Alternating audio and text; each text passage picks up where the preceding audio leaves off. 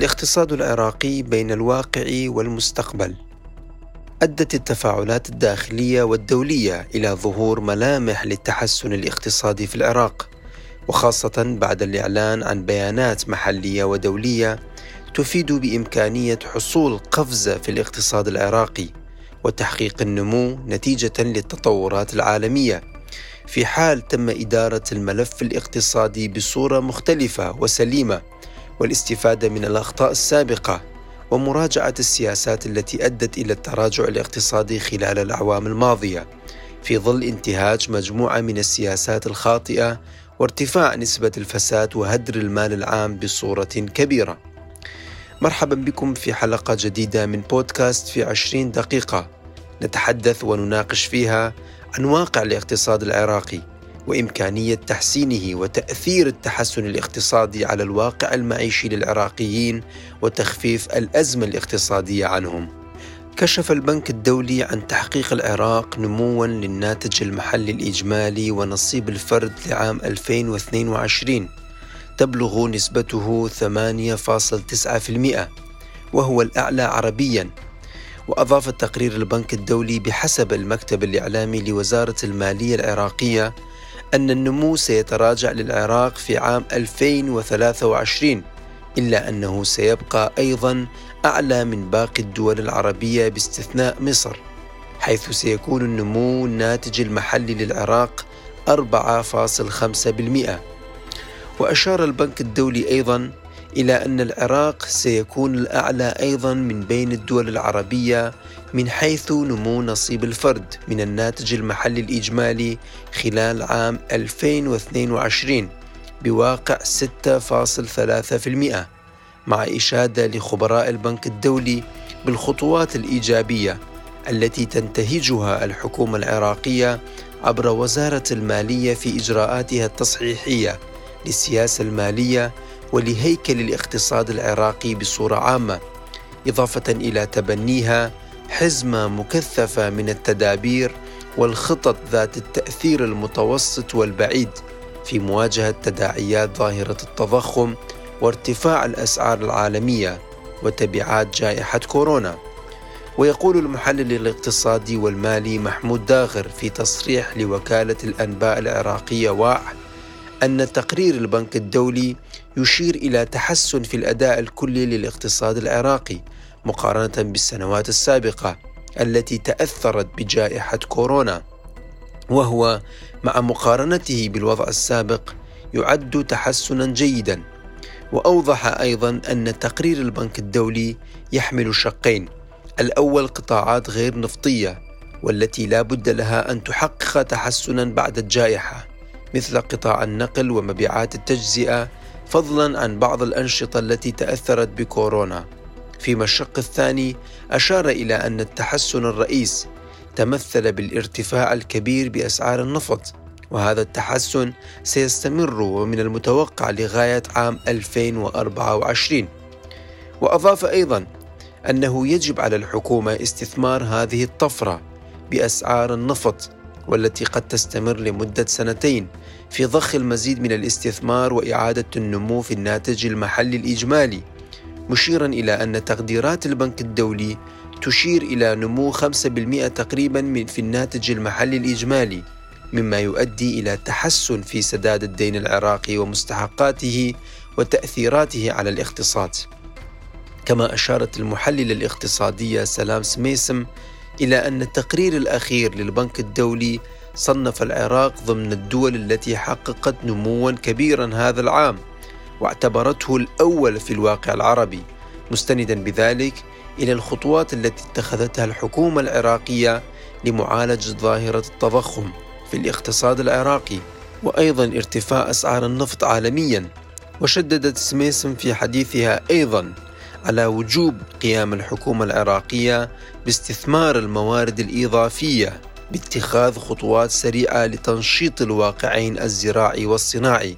كونهما يواجهان مشاكل حقيقية ويحتاجان إلى وقت طويل لمعالجتهما وحل الإشكالات التي تواجه العراقيين في هذين المجالين المهمين. ويرى بعض المراقبين أن هذه التوقعات الإيجابية نتيجة لتبني رئيس الوزراء الحالي مصطفى الكاظمي الورقة البيضاء في أكتوبر عام 2020 وهو مشروع لتحقيق الإصلاح الاقتصادي وخارطة طريق شاملة لمعالجة التحديات التي تواجه الاقتصاد العراقي ومنع الانهيار.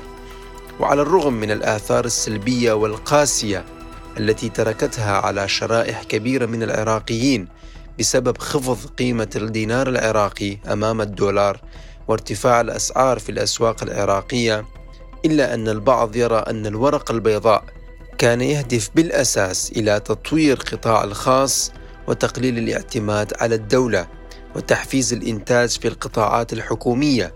ويبدو أن آثار هذه الورقة تظهر تدريجيا بحسب هؤلاء الخبراء.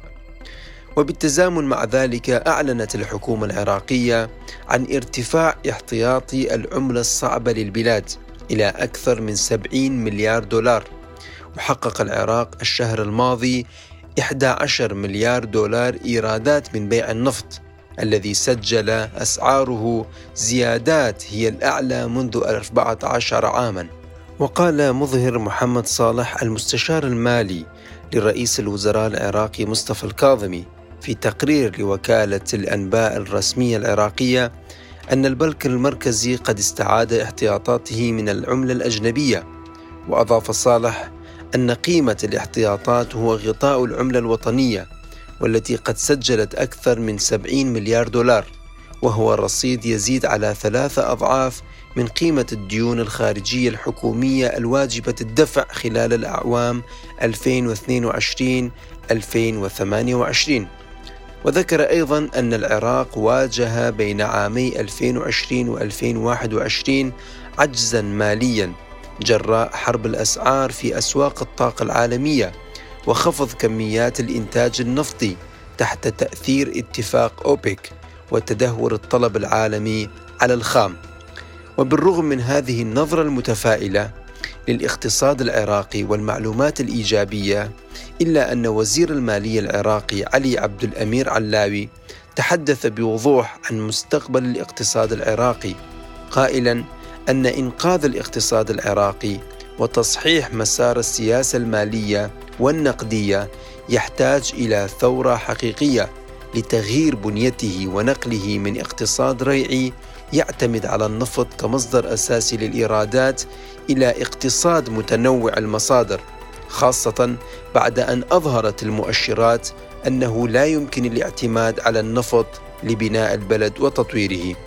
كما شدد الوزير على أهمية وضرورة إشراك القطاع الخاص للأخذ بدوره في مجمل النشاط الاقتصادي نحو تحقيق تنمية شاملة ومستدامة مضيفا أننا نعاني من قوانين وإجراءات مؤسساتية سابقة ومتوارثة ينبغي معالجتها إذا ما أردنا استثمار الموارد البلد وموقعه الاستراتيجي على النحو السليم وتكييف الاقتصاد لمرحلة ما بعد النفط.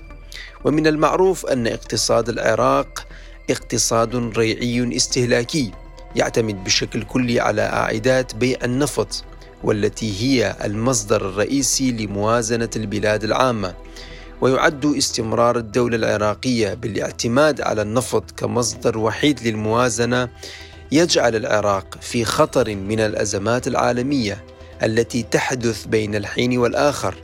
لتأثر النفط بها مما يجعل البلاد يتجه في كل مرة لتغطية العجز بالاستدانة من الخارج أو الداخل وهو بذلك يشير إلى عدم القدرة على إدارة أموال الدولة بشكل فعال والعجز عن إيجاد حلول تمويلية بديلة.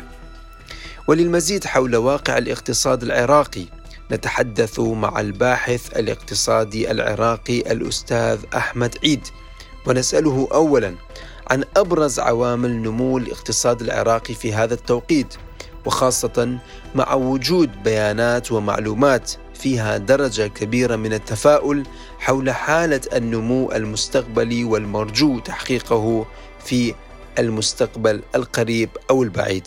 حقيقة العراق يمتلك الكثير من المقومات الاقتصادية في مقدمتها آه، النفط ورأس المال البشري بالإضافة إلى العامل الجيوسياسي اللي يمتلك العراق وما يمتلكه مقومات ومقدرات كبيرة في التجارة العالمية الموقع الاستراتيجي الذي يمكن أن يستثمر في تحقيق أعلى قدر من إيرادات المنافذ الحدودية من جهة وتأسيس وإنشاء قاعدة وشبكة مواصلات برية تربط العراق بدول الشرق والغرب.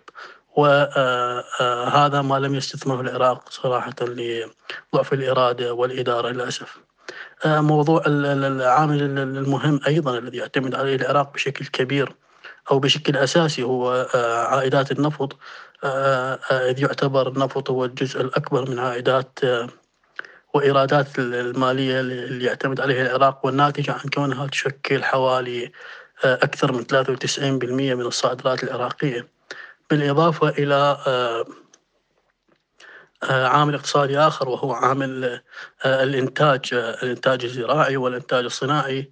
وإذا استغل العراق هذا الأمر من قطاعات الإنتاج يمكن أن يتقدم خطوات سريعة إلى الأمام في تحقيق نمو الاقتصادي وتحقيق أعلى قدر من الإيرادات المالية التي تحقق بيئة آمنة للاستثمار في وجود رأس المال وتوفير ما يحتاج إليه المواطن العراقي. وانطلاقا من ذلك نسأل السؤال الذي يدور في خاطر الكثير من العراقيين وهو هل يمكن الاستفادة من ارتفاع أسعار النفط عالميا ومساهمة ذلك في تحسين الواقع العراقي وخاصة أن الكثير من العراقيين لديهم حالة من التوجس والقلق حول مستقبل الوفرة المالية المتحققة نتيجة لزيادة أسعار النفط؟ حقيقة ارتفاع أسعار النفط أثر على العراق من جانبين سلبي وإيجابي. أعتقد أن ارتفاع أسعار النفط سيضخم الإيرادات العامة. من جانب ومن جانب آخر العراق هو مستورد للمشتقات النفطية أيضا. من البنزين وغاز تشغيل المحطات والوقود وهذا يؤثر بشكل مباشر على رفع الأسعار. أما الجانب الإيجابي فلا بد من تحديد ورسم سياسة اقتصادية حقيقية بعيد عن التأثيرات السياسية تتعلق بإنشاء صندوق سياسي وتحديد نسبة من فائض إيرادات النفط المكتسبة وغير المدرجة ضمن الموازنة الاتحادية. بالإضافة إلى فتح مجالات التطوير الذاتي والمؤسساتي وتوزيع خطط الاستثمار لتحقيق أكبر وأعلى قدر من الإنتاج على اعتبار أن أسعار النفط قد تتغير وتنخفض إلى ما دور إلى ما دون سعر الإنتاج. وأخيرا كيف تؤثر تأخر تشكيل الحكومة الجديدة على الوضع الاقتصادي وسط الصراعات السياسية المستمرة وفشل الكتل السياسية إلى اتفاق بخصوص الحكومة الجديدة وخاصة أن العراقيين ينتظرون الآثار الإيجابية لهذه التغييرات الاقتصادية على الواقع المعيشي وينتظرون حكومة جديدة قادرة على الاستجابة لمطالبهم وتحقيق الحد الأدنى من الخدمات كما تعهد بها الأطراف السياسية خلال الانتخابات المبكرة. موضوع التشكيل تأخر تشكيل الحكومة وتاثيره على الوضع الاقتصادي للبلاد أعتقد إن تأخر تشكيل الحكومة له تأثيرات سلبية تتعلق بتأخر إقرار الموازنة الاتحادية وهناك الكثير من المشاريع متوقفة بانتظار قرارات حكومية لا تمتلك حكومة تصريف الأعمال الحالية سلطة إقرارها فضلا عن وجود مناكفات وصراعات سياسية تعرقل العمل في قطاع في الكثير من قطاعات العراق الإنتاجية والاقتصادية الوطنية. ويبدو واضحا وجليا من خلال هذه الحقائق أن الاقتصاد العراقي بحاجة إلى تحقيق الاستدامة المالية أو الحكومة وهو الحالة المالية التي تكون فيها الدولة قادرة على الاستمرار في سياسات الإنفاق والإيرادات المتاحة حاليا على المدى البعيد دون خفض برمجتها المالية المستقبلية لجميع المجالات أو التعرض للإفلاس. أو عدم الوفاء بالتزاماتها المالية المستقبلية. والاستدامة أيضا مصطلح بيئي يصف كيف تبقى النظم الحيوية متنوعة ومنتجة مع مرور الوقت. ومن الخطوات الرئيسية والأساسية لتحقيق الاستدامة المالية معالجة الإيرادات الغير نفطية وإخضاعها للاستثمار وإعادة الحياة للمتوقف منها. واتباع القواعد المالية في تحقيق الاستقرار الاقتصادي والمالي عن طريق استنساخ النماذج الاقتصادية المتبعة في بعض دول العالم الغير نفطية والاستفادة من تجارب الآخرين إضافة إلى تعزيز سياسات كفاءة الإنفاق العام وتفعيل برامج الإصلاح الضريبي والسيطرة على المنافذ الحدودية وجميع المطارات ومكافحة الفساد المالي والإداري بصورة فعلية وحقيقية. وحول التأكيد على أهمية إصلاح الاقتصاد العراقي أكد الرئيس العراقي الحالي برهم صالح خلال استقباله وزير التخطيط العراقي عن أهمية وضع خطط التنمية والإصلاح الاقتصادي والاجتماعي وتنمية الموارد البشرية والسياسات السكانية وضرورة الاستجابة لأولويات المواطنين وأهمية إصلاح القطاعين العام والخاص وتذليل المصاعب التي تقف أمام ذلك وضرورة معالجة وتخفيف مشاكل السكن والبطالة والفقر. ويرى بعض الخبراء أنه على الرغم من تفاؤل الكثيرين بمستقبل الاقتصاد العراقي إلا أن الاقتصاد العراقي ما زال يعاني من الهشاشة وإشكالية أحادية الاقتصاد وعدم تفعيل الجانب الزراعي لدعم الاقتصاد العراقي أو توفير الاحتياج المحلي للسوق وبقاء الملف الاقتصادي على كف عفريت تقلبات الأسعار العالمية وإمكانية انهياره في أي لحظة. كما أن تقريرا لموقع انسايد ارابيا البريطاني أكد أن ارتفاع أعداد النفط العراقي لأعلى مستوى لها منذ عقود بسبب الحرب بين روسيا وأوكرانيا لن ينقذ الاقتصاد العراقي بفعل التوترات الداخلية والفساد الحكومي الذين يمنعان المواطن العراقي من الاستفادة من فوائد ارتفاع الأسعار حيث أشار التقرير إلى أن مشكلة العراق ليست في نقص الأموال بل في إدارة هذه الأموال. وقد صرح حيدر نعمة بخيت أستاذ الاقتصاد في جامعة الكوفة للصحيفة البريطانية أنه على الرغم من أن هذه العائدات النفطية المتزايدة لا نتوقع أن نرى تحسينات كبيرة في الاقتصاد العراقي ويرجع ذلك إلى الخلافات والانقسامات السياسية داخل الدولة وسوء إدارة الاقتصاد والفساد الإداري والمالي. كما يؤكد التقرير أن العراق يعاني من معدلات بطالة وفقر متصاعدة إلى جانب مشاكل سياسية وإدارية مختلفة وفي حين أضعفت الصراعات الأهلية المتعاقبة البنية التحتية للبلاد استشهد العراقيون أيضا بسبب الفساد الحكومي باعتباره سببا رئيسيا لعدم القدرة على إعادة بناء اقتصاد البلاد كما تم إهمال المؤسسات الرعاية الصحية في العراق بسبب الفساد الحكومي. وأصبح هذا الأمر أكثر وضوحا وتجسيدا في الواقع خلال جائحة فيروس كورونا ومخاوف من تكرار هذه التجارب السيئة في الواقع الصحي العراقي. ويبدو أن تحسين الواقع العراقي سواء الاقتصادي أو السياسي يتطلب إجراءات حقيقية وجذرية وخاصة بعد تحول الفساد إلى ثقافة عامة لدى الطبقة السياسية.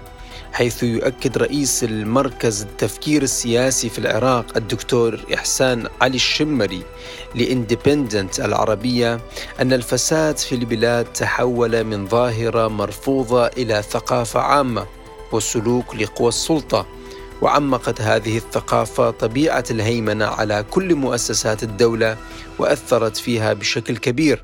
لذلك لا يمكن النظر إلى الأحزاب الحاكمة إلا على أنها مساحة فساد حتى في برامجها الانتخابية وهي تحاول صبغ جميع الدولة ومؤسساتها بالفساد. وبالتالي تحول الفساد بحكم هذه الرعاية من الأحزاب إلى دولة رديفة هي من تتحكم بكثير من المفاصل مستدركا أنه أصبحت دولة الفساد مدججة بالسلاح والمنظرين وبمن يحميها. ويظهر بوضوح أن عوامل تحسين ونمو الاقتصاد العراقي موجودة في داخل العراق وبيد السلطة السياسية وبالتالي هناك فرصة ذهبية دولية من الممكن استغلاله بصورة جيدة وتحسين الاقتصاد العراقي وهي فرصة لإنهاء حالة الفساد وتحسين الواقع المعيشي للعراقيين بصورة ملحوظة. إلى هنا ننتهي من حلقة هذا الأسبوع من بودكاست في عشرين دقيقة.